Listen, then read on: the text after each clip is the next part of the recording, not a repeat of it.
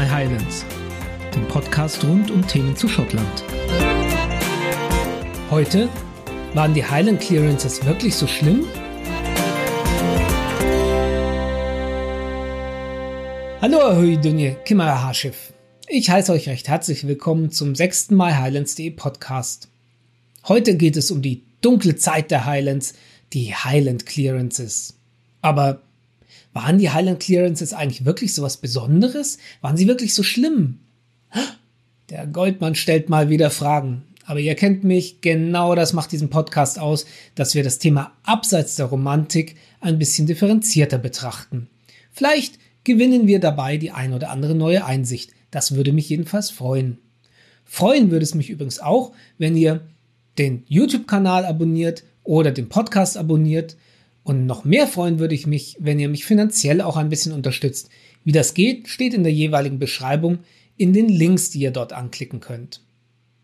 Aber jetzt zum Thema Highland Clearances oder Furtach na Gael, die Vertreibung der Gälen, wie es auf Gälisch heißt.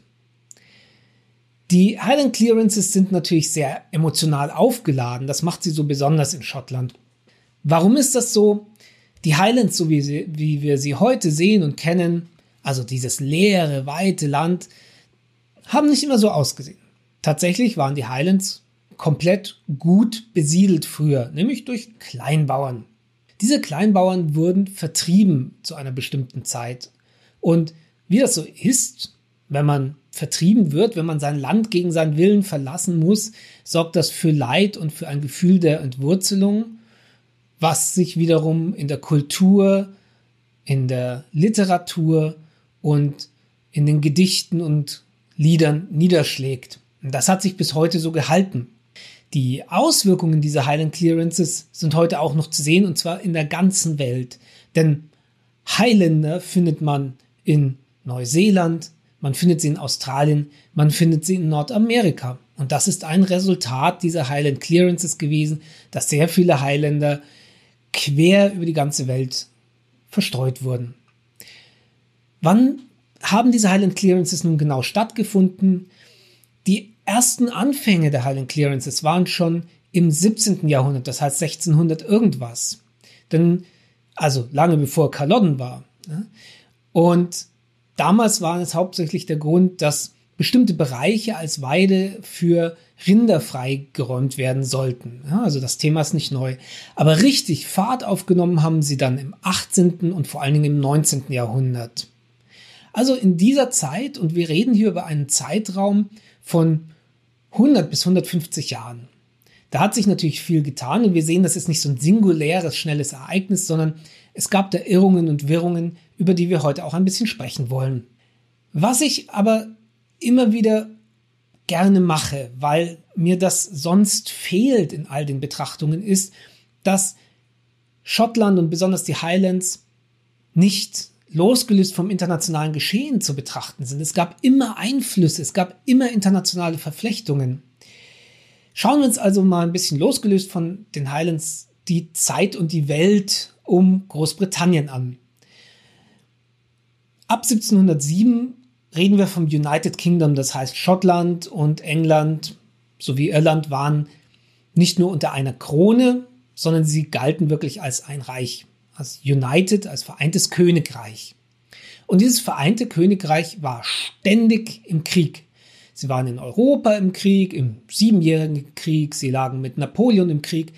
Sie haben ständig sich in den Kolonien ähm, gegen andere Kolonialmächte wie Frankreich, Spanien, Niederlande behaupten müssen. Das heißt, dort gab es zumindest ein Scharmützel bis hin zu großen Kriegen, in späterer Zeit natürlich auch Kriege, äh, wie zum Beispiel gegen die, äh, ja, gegen die Befreiung der Kolonien, sprich den, den, den späteren äh, United States of America. Und dann gab es natürlich auch noch Kriege im Reich ganz speziell Anfang des 18. Jahrhunderts die Aufstände der Jakobiten, die dann natürlich auch gipfelten in einem, ja, in, in einer Invasion sozusagen äh, des oder in einer Rebellion unter Bonnie Prinz Charlie. Schaut euch einfach mal die Liste der Kriege des United Kingdom seit 1600 irgendwas an. Ich glaube, keine Nation hat mehr Krieg geführt in so kurzer Zeit. Ihr könnt mir gerne unten in den Kommentaren den Hinweis geben, wenn ihr das anders seht. Aber UK ständig im Krieg. Aber sie sind eben auch das Zentrum eines Weltreichs gewesen damit. Wir reden hier von einem Reich, das sich dann zu einer bestimmten Zeit so weit um die Welt spannte, dass man gesagt hat, die Sonne in diesem Reich ist nie untergegangen. Die Highlands waren Teil des Kerns eines Weltreichs. Das ist sehr, sehr wichtig bei all dieser Betrachtung. Warum? Da kommen wir später noch ein bisschen drauf. Was ist noch passiert?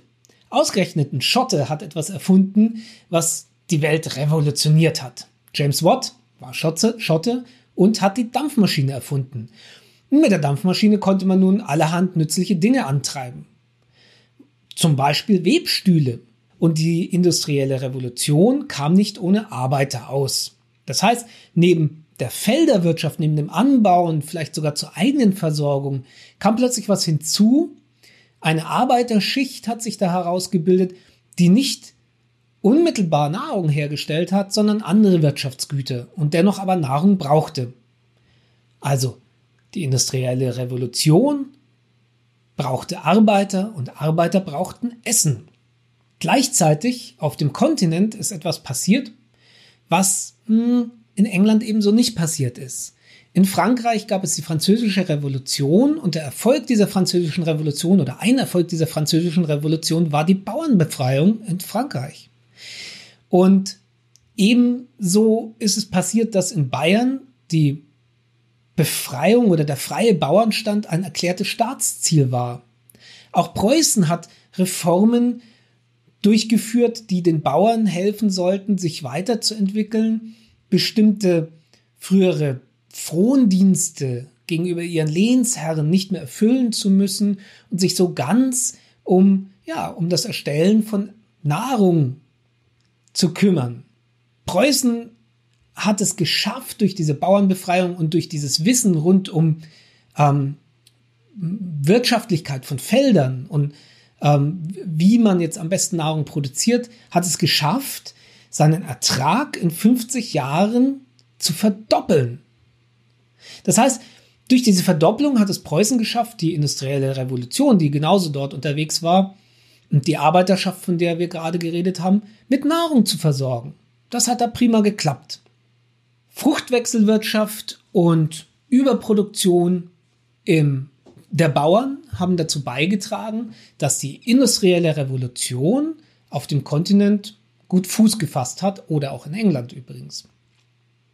Also wir sehen, da ist noch ein bisschen mehr passiert als das, was man als typische Mythen so kennt. Also typische Mythen sind, ja, die Engländer haben sich an den Gälen, an den Highländern gerecht, ja, ähm, und haben das Clanwesen zerstört wegen Kalodden. Die Wahrheit sieht ein bisschen anders aus. Bereits die Clan-Oberhäupter waren im, ähm, im 17. Jahrhundert unter Druck geraten, unter finanziellen Druck, dem sie sich nicht entziehen konnten. Sie mussten wirtschaftlicher arbeiten. Das Ganze war ein bisschen unterbrochen deswegen, weil immer wieder Kriege auch auf schottischem Boden geführt wurden. Und dafür brauchte man die Clanstruktur noch. Die war hervorragend für Militär. Ja. Hm, dann gibt es so den Mythos, dass diese Clearance ist, übrigens Clearance ist ein Wort, das man damals nicht gebraucht hat. Dieses Wort wurde erst später so genannt, weil am Anfang war ja noch gar nicht klar, dass hier was geklärt wurde oder gar ethnische Säuberung oder so stattgefunden hat. Ähm, damals waren es simple Evictions, das heißt, die Leute wurden ja, herausgeschmissen, sage ich mal. Und dieses Phänomen der Evictions waren kein Highland-Phänomen. Sie haben stattgefunden in Europa und auch in England, zum Beispiel in Sussex. Nur ist es da wesentlich leiser vonstatten gegangen. Also es war kein Phänomen, das nur die Highlands betraf.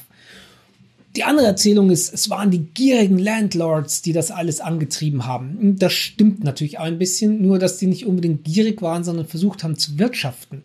Und sie hatten da oft gar nicht so die Wahl, wenn sie wirtschaftlich sein wollten, als ja, die Landbevölkerung an andere Stellen zu transportieren. Und dann ist da noch das eine Thema, ne, die Geißel der Highlands, die Schafe haben die Menschen verdrängt. Auch das ist natürlich teilweise richtig, auch das ist wieder so ein sehr vereinfachender Mythos, aber es waren nicht nur die Schafe, für die verdrängt wurde. Zum Beispiel am Anfang waren es wirklich Rinder.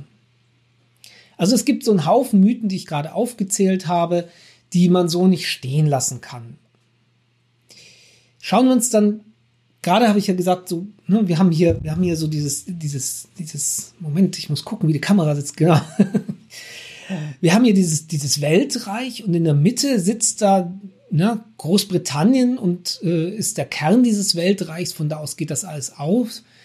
Und da waren die Highlands ja Teil von. Die soziale Struktur der Highlands, dazu gehört zum Beispiel auch dieses Runrick-System oder generell diese Art, wie, wie Clans mit Taxmen und so aufgestellt waren, hat die, hat die Neuerungen, die bereits auf dem Kontinent und auch in England unterwegs waren und langsam vonstatten gingen, ähm, eigentlich gebremst bis verhindert. Die kriegerischen Auseinandersetzungen wie mit den Jakobiten oder auch der Bürgerkrieg im 17. Jahrhundert haben das Clansystem eigentlich noch oben gehalten, weil eben diese kriegerische Struktur war unheimlich interessant, um Truppen auszuheben. Aber eigentlich hat sich das Clansystem an der Stelle schon überlebt gehabt. Das Ergebnis war, dass wir hier eine Region hatten, die eigentlich gerade es geschafft hat, für seinen eigenen Lebensunterhalt zu sorgen. Also nichts von diesem, von dieser Wirtschaft, die vielleicht schafft, die es vielleicht noch schafft, einen, einen Überertrag zu produzieren, der eine Arbeiterschaft versorgen könnte. Das gab es da nicht.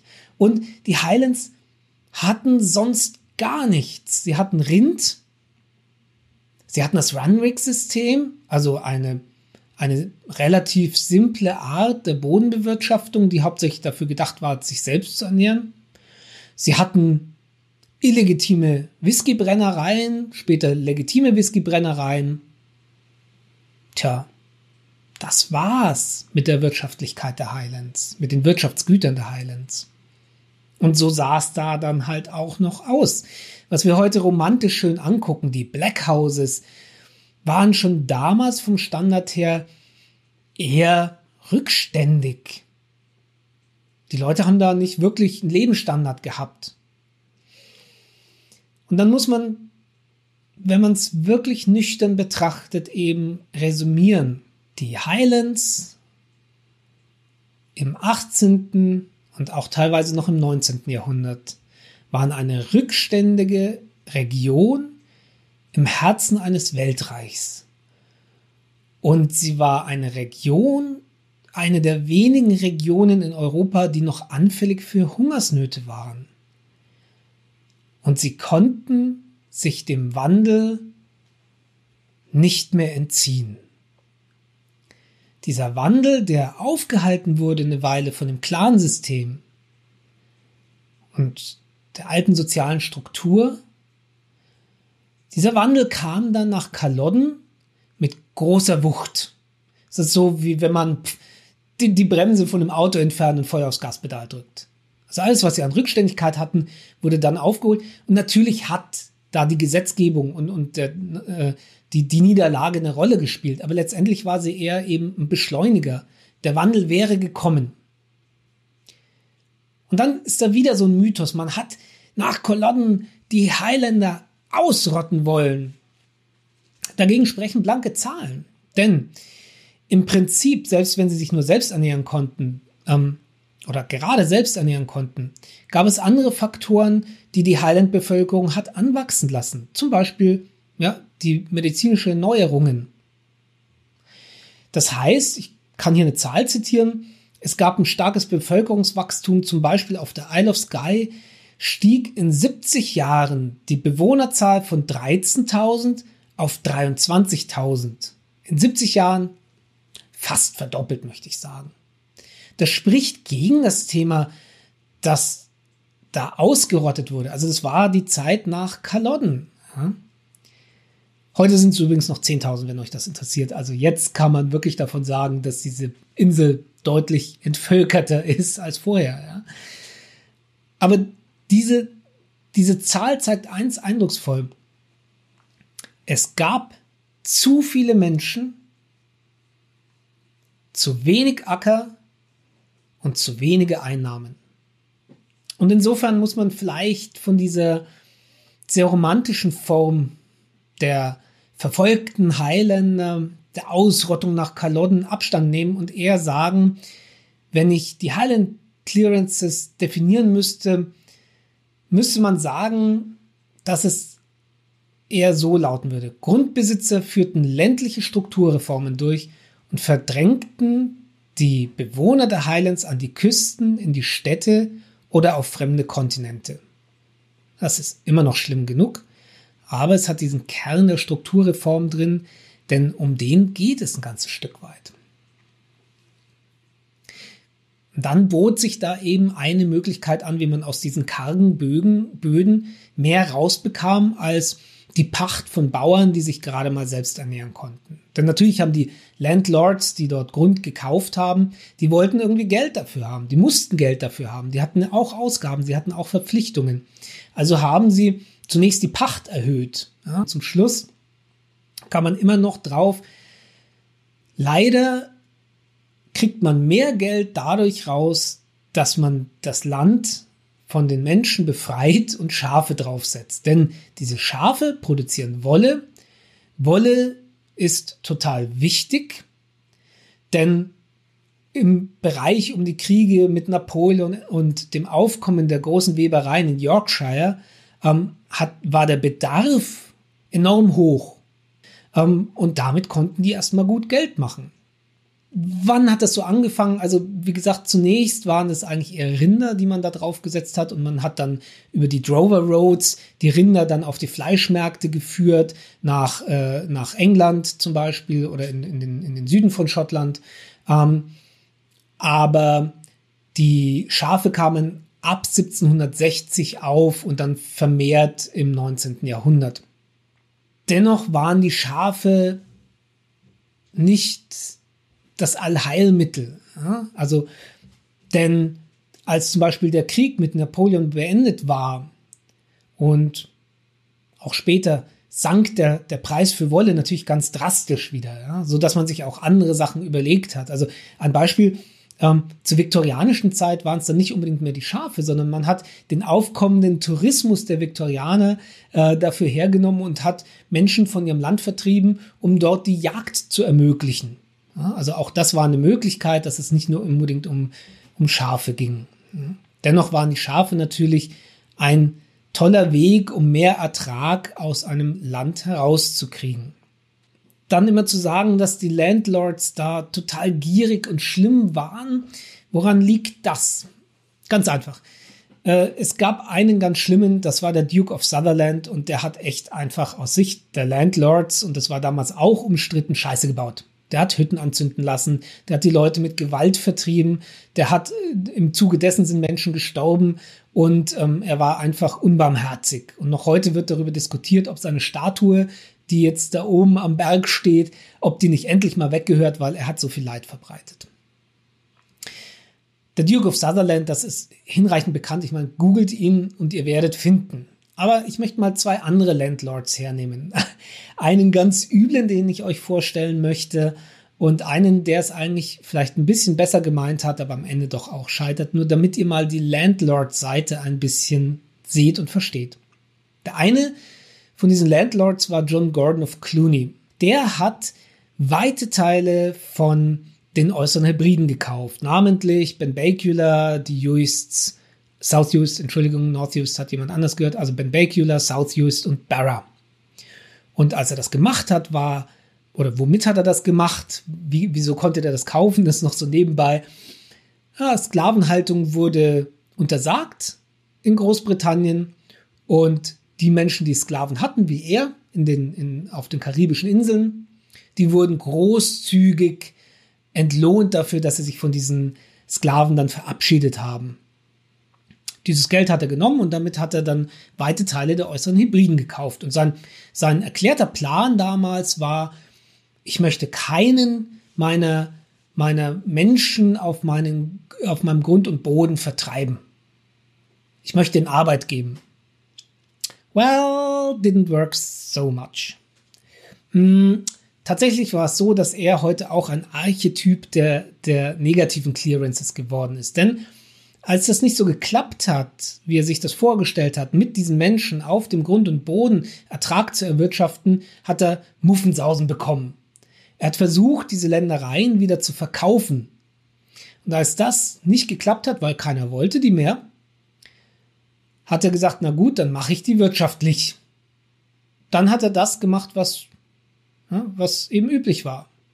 Die Leute rausgeschmissen, von ihrem Land vertrieben, um Schafzucht zu ermöglichen oder ein Sporting Estate zu machen, also das, was ich gerade erklärt habe, wo reiche, reiche Touristen der Jagd nachkommen können. Und das hatte Auswirkungen, denn die Leute, die er da vertrieben hatte, die mussten ja irgendwo hin. Wieder zum Vergleich, ja, in Europa gab es das auch auf dem Festland.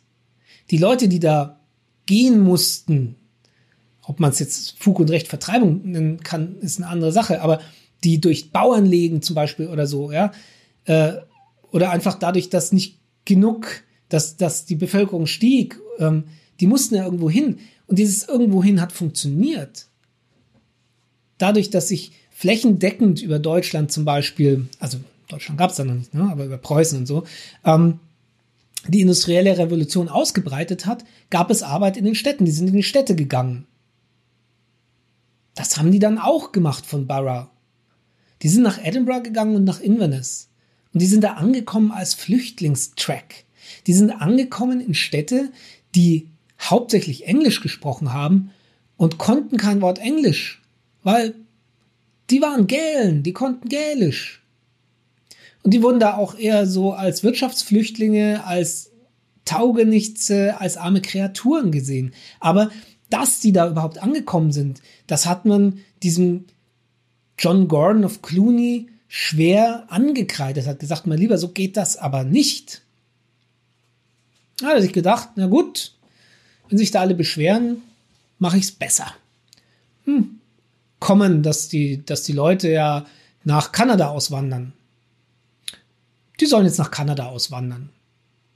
Und dann hat er da Schiffsreisen ermöglicht und bezahlt. Das Problem ist, und da kommen wir gleich noch so ein bisschen drauf, wie es so Auswanderern erging, die so in Cape Breton oder so angekommen sind. Problem ist, dass denen da nicht unbedingt oft gut ging. Es ist immer so die Frage, was erwartet sie auf der anderen Seite? Und zunächst waren die eigentlich voll mit dabei, haben gesagt, okay, wir wandern aus und sind dann der Sache so ein bisschen auf die Schliche gekommen, dass, hm, ich glaube, da drüben ist gar nicht so richtig für uns gesorgt. Das hat er irgendwie vergessen. Also ich glaube, wir gehen doch nicht. Daraufhin hat er die Leute, hm, man nennt es coerced immigration, also genötigte Immigration. Heißt, er hat sich Schlägertrupps genommen, er hat sich die dortige Polizei genommen, hat die Leute teilweise in Handschellen auf die Schiffe führen lassen. Und dabei sind natürlich, das, ne, das ist heute eine der großen Geschichten, die erzählt werden, dass die Leute per Gewalt verschifft wurden. Das war überhaupt nicht üblich. Die meisten Leute sind freiwillig gegangen, in diesem Fall nicht.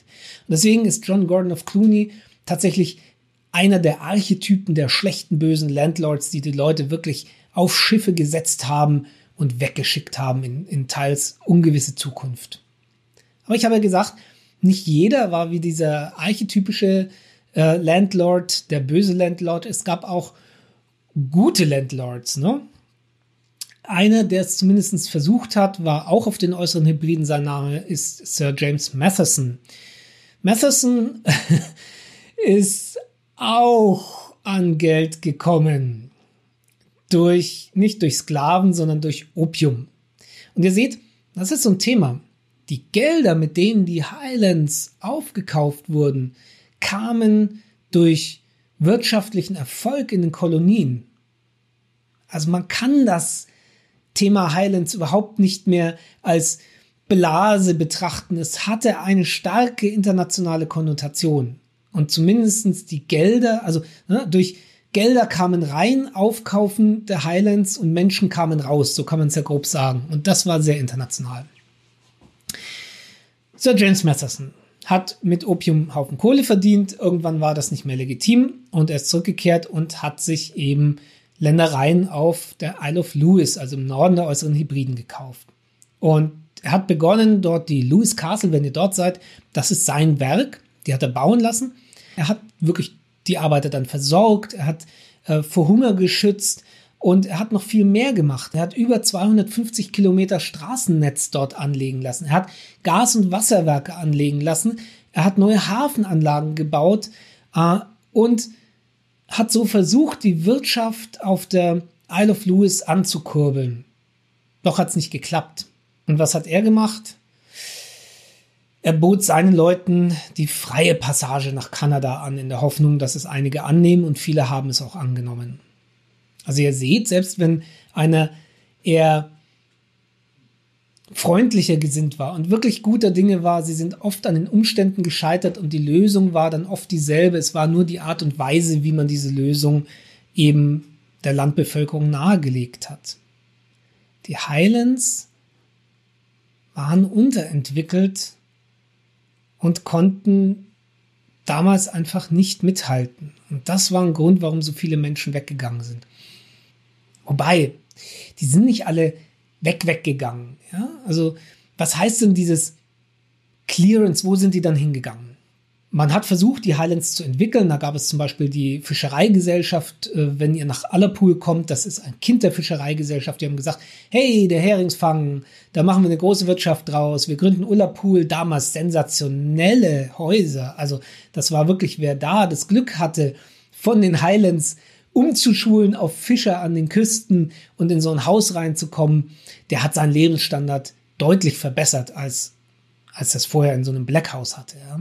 Die meisten wurden zunächst aus dem Inneren des Landes auch an die Küste versetzt und haben dort ein sogenanntes Croft bekommen. Das heißt, eine bestimmte Größe, eine bestimmte Scholle sozusagen. Sie mussten dafür Pacht bezahlen. Sie konnten sie urbar machen und konnten sich damit und ihre Familie ernähren. Also was heißt denn das urbar machen? Die sind von eigentlich urbarem Land also das haben sie auch urbar gemacht. Ne? So, es war immer schwer, in den Highlands irgendwie was zum Wachsen zu bringen, was irgendwie ja, dich ernähren konnte. Aber das haben die geschafft. Da hat man sie da weg an die Küste, hat gesagt, hier ist ein Croft. Und dann haben die da erstmal so Land gesehen, wo eigentlich nichts drauf wachsen kann, wo riesen Steinfindlinge drauf waren, wo wirklich viel Arbeit reingesteckt wurde. Und das haben die gemacht. Die haben diese Crofts urbar gemacht, damit sie sich selbst damit ernähren konnten. Und obwohl die auf unfruchtbares Land gesetzt wurden, haben die Landlords natürlich gesagt, du, aber du hast hier Land von mir, dafür musst du irgendwie Pacht bezahlen. Und irgendwie mussten die ja Geld oder, hm, irgendwie mussten die ja das bezahlen können. Das heißt, so ein Crofter zu der Zeit hatte nicht nur die Arbeit, sich selbst was anzubauen, er hatte auch noch Dienste zu leisten, um seine Pacht abzubezahlen. Und diese Dienste waren zum Beispiel das Sammeln von Kelp und Ver Verbrennen von Kelp. Kelp, also das Seegras, ja, ist eine richtige Industrie gewesen. Äh, wenn man das verbrannt hat, dann ist es äh, ähm, als Mittel, als Pulver benutzt worden, um zum Beispiel Glas herzustellen. Das war zumindest so ein kleiner Wirtschaftszweig, den man in den Highlands aufbauen konnte. Andere wurden zum Beispiel wieder äh, als, als Fischer eingesetzt im Namen der Landlords. Am Ende aber haben sie quasi hier nur Dienste geleistet, während sie auf ihrer eigenen Scholle dafür gesorgt haben, dass sie sich ernähren konnten. Und das ganz fiese dabei war, dass die Landlords dann oft gesagt haben, cool, du hast aus unfruchtbarem Land jetzt fruchtbares Land gemacht. Rutsch mal weg, wir nehmen das fruchtbare Land selber, hier hast du wieder ein Stück unfruchtbares Land, das Spiel geht von vorne los. Und das war natürlich eine ganz miese Masche. Aber die ist tatsächlich so passiert. Das hätte wohl nicht so funktioniert in den Highlands. Also nochmal zur Erinnerung. Kontinent und so, Dreifelderwirtschaft, ja, Fruchtwechsel, ja. Ähm, das konnte so in den Highlands nicht funktionieren. Es gibt nur wenige Orte in den Highlands, die wirklich Ertrag abwerfen und die sind meistens an der Ostküste. Also guckt mal, Black Isle ist so eine Kornkammer, ja das ist knapp über Inverness. Aber ansonsten habt ihr schon mal irgendwo Weizen wachsen sehen? Eiler. Eiler ist noch eine gute Sache. Ne? Die, die bauen da irgendwie an. Aber Ansonsten siehst du doch kaum Felder dort. Und das hat Gründe. Ja? Dennoch gibt's was, was da wächst, was gut gewachsen ist. Auch was, was die Preußen übrigens sehr geschätzt haben und warum wir so viel Kartoffel essen. Die Kartoffel. Die Kartoffel war genügsam, war leicht anzupflanzen, konnte reproduziert werden. Die Kartoffel hat die Highlander sehr, sehr lange über Wasser gehalten. Das Problem war, außer der Kartoffel war da nicht viel. Also während auf dem Festland, again, vielleicht auch Korn angebaut wurde in verschiedenen äh, Sorten, Weizen, Roggen, keine Ahnung, ja, gab es da halt Kartoffeln. Und dann kam die Kartoffelfäule. 1845 traf es die Iren und die sind in, dieser Hungersnot sind etliche gestorben. Die Landlords waren aber in der Pflicht, wiederum ihre Bevölkerung zu schützen. Viele haben das sehr wahrgenommen und viele sind daran zerbrochen finanziell. Also beim Crofting war auch nicht alles gut und ausgereift. Und natürlich im Zusammenhang mit dieser Kartoffelfäule gab es danach wieder eine Auswanderungswelle. Ich fasse mal zusammen. Ne? Als Crofter konnte der Landlord mit mir eigentlich machen, was er wollte. Ich musste die ganze Zeit für ihn arbeiten und ich habe kargen, äh, ich habe so karge, karge Erträge gehabt, dass ich gerade eigentlich mein Leben aufrechterhalten konnte. Und in dem Augenblick, wo die auch noch zusammenfallen, war die gesamte Wirtschaft in den Highlands mal wieder am Ende, außer den Schafen.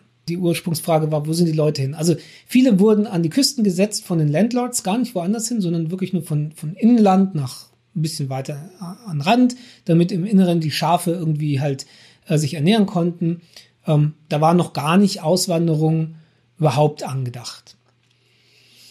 Hm, dann gab es natürlich doch auch Zentren der Industrialisierung, auch in Schottland. Auch dahin sind die dann ausgewandert sozusagen. Das heißt, viele Highlander sind in das aufstrebende Industriezentrum Glasgow gegangen. Das ist ein Grund, warum zum Beispiel die, die Brücke unter dem Bahnhof Hielermans Umbrella heißt. Dort haben sich die Highlander immer getroffen, die angekommen sind und haben sich untereinander geholfen und haben geguckt, wo man unterkommen kann. Und das ist auch der Grund, warum Glasgow eine der Städte ist, in denen es wirklich noch eine Highland oder eine gälische Kultur und mit gälischer Sprache gibt, weil so viele dahin sind. Das ist also ein Auswandern aus den Highlands, aber nicht aus Schottland. Also sie sind auf der britischen Insel geblieben. Aber sehr viele sind natürlich weiter ausgewandert. Und warum konnten die nach Australien, nach Neuseeland, nach Kanada, in die spätere USA? Weil UK ein Weltreich war und weil sie die Möglichkeit hatten, dort überhaupt was zu kaufen und weil es auch im Interesse von UK war, Menschen, ne, also Mitglieder des United Kingdoms, dort anzusiedeln, damit sie ihre Ansprüche dort festigen konnten. Ein ganz bestimmter Bereich, der heute auch noch eine hohe gelische Kultur, sogar ein gelisches College hat, ist dabei Cape Breton Island in Nova Scotia. Ähm, Cape Breton zwischen, also von 1802 bis 1840 sind fast 20.000 Highlander nach Cape Breton ausgewandert aus den Highlands und haben dort ein neues Leben begonnen mit neuen Verheißungen. Und das teilweise ganz gut. Wenn man sich dort, ne, wenn man dort heute ankommt, diese Highland-Kultur ist noch da. Also mein Tipp übrigens, es muss ja nicht immer Schottland, Schottland sein. Nova Scotia ist echt eine Reise wert und ihr werdet dort viel Highland Flair. Ihr seht sogar eine Single Malt äh, Distillery dort. Also ja, ihr könnt Gälisch dort hören. Ihr könnt gälische Musik dort hören. Das heißt, der Grund Highland Clearance ist Auswanderung. Der Punkt ist, das war den Landlords überhaupt nicht recht, diese Auswanderung.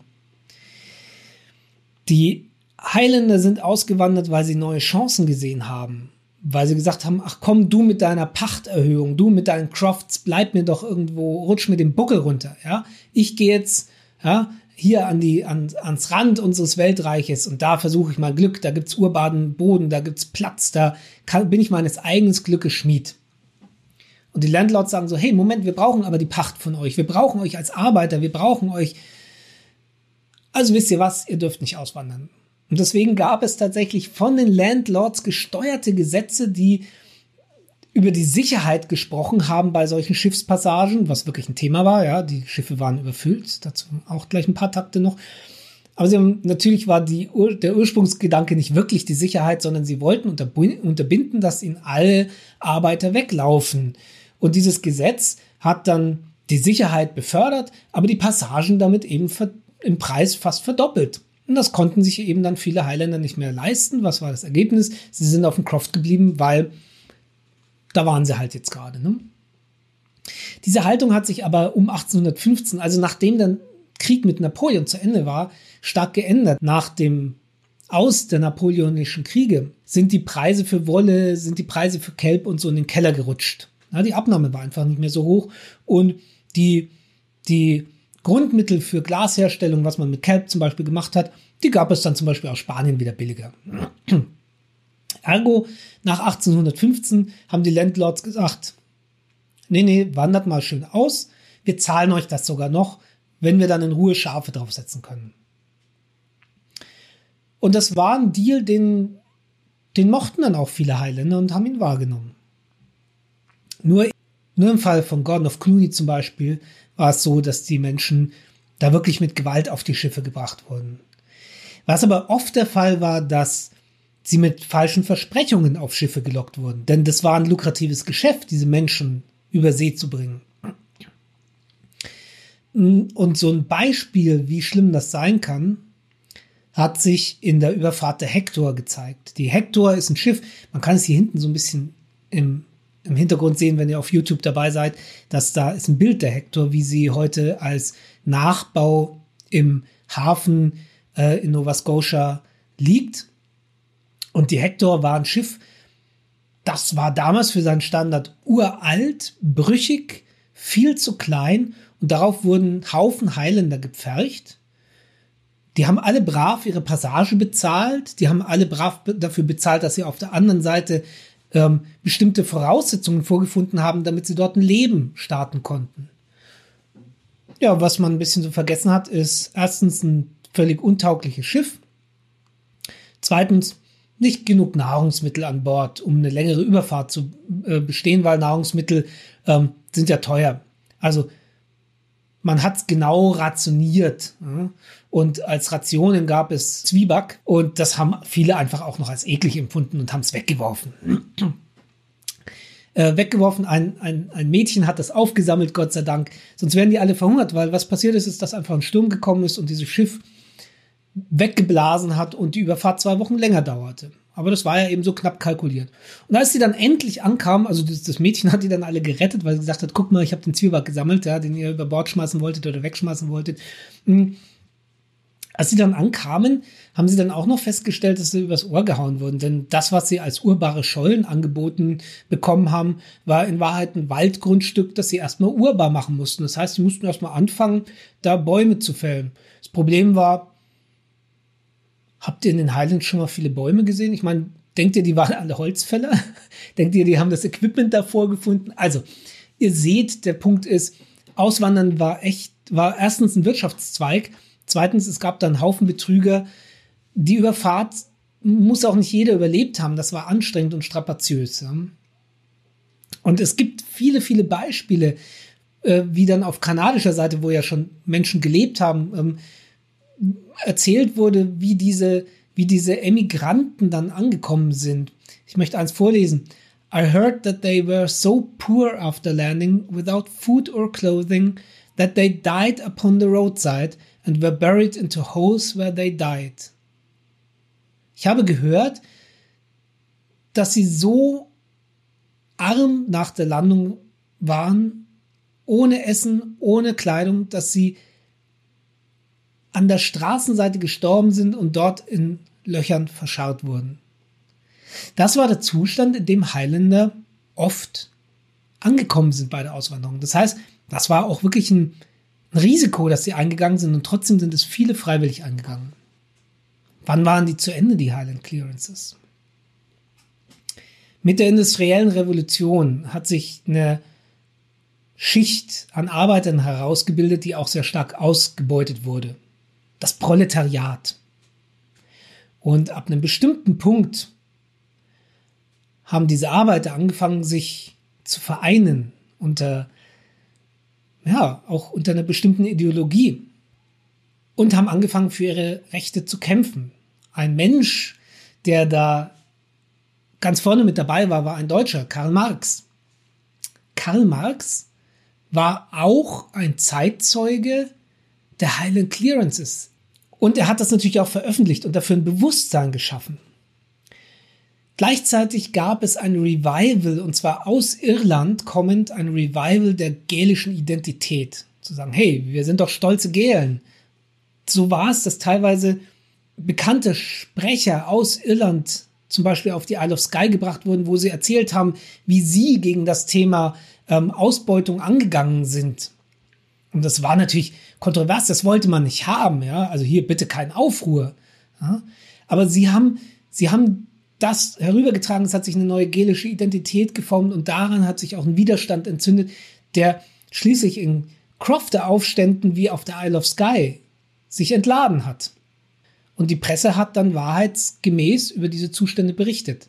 Und so hat sich das langsam dann eben auch ähm, in die Regierung mit hineingearbeitet, dass man das vielleicht alles so nicht mehr hinnehmen dürfte. Es gab eine Kommission, die Napier-Kommission, die das Ganze untersucht hat, die sich dem ganzen Thema, wie mit Croftern umgegangen wird, angenommen hat. Und schließlich wurde 1886 der Crofters Act verabschiedet, der zunächst mal davor geschützt hat, dass Crofter willkürlich von ihrem Land vertrieben wurden. Ne? Das Thema, was wir gerade hatten, wenn sie es gerade urbar gemacht hatten, ja, dann weg mit denen wieder. Ja. Und so kam eben Stück für Stück das aus für die Art und Weise, wie die Landlords äh, mit, den, mit den Einheimischen dort umgegangen sind. Aber der Schaden war natürlich längst angerichtet. Ja. Die Menschen waren längst in Glasgow, die Menschen waren längst quer über die Welt verstreut oder an der Küste gesessen.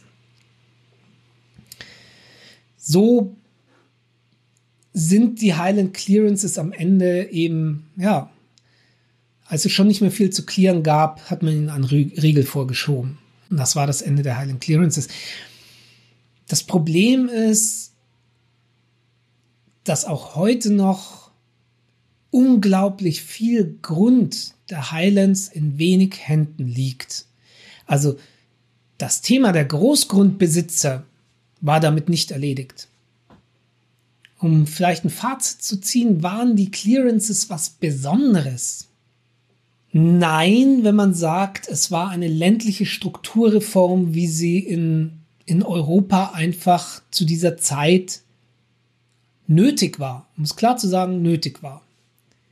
Die Highlands mussten wirtschaftlicher werden und die Chance, die sie hatten, um wirtschaftlicher zu werden, war leider die Schafzucht.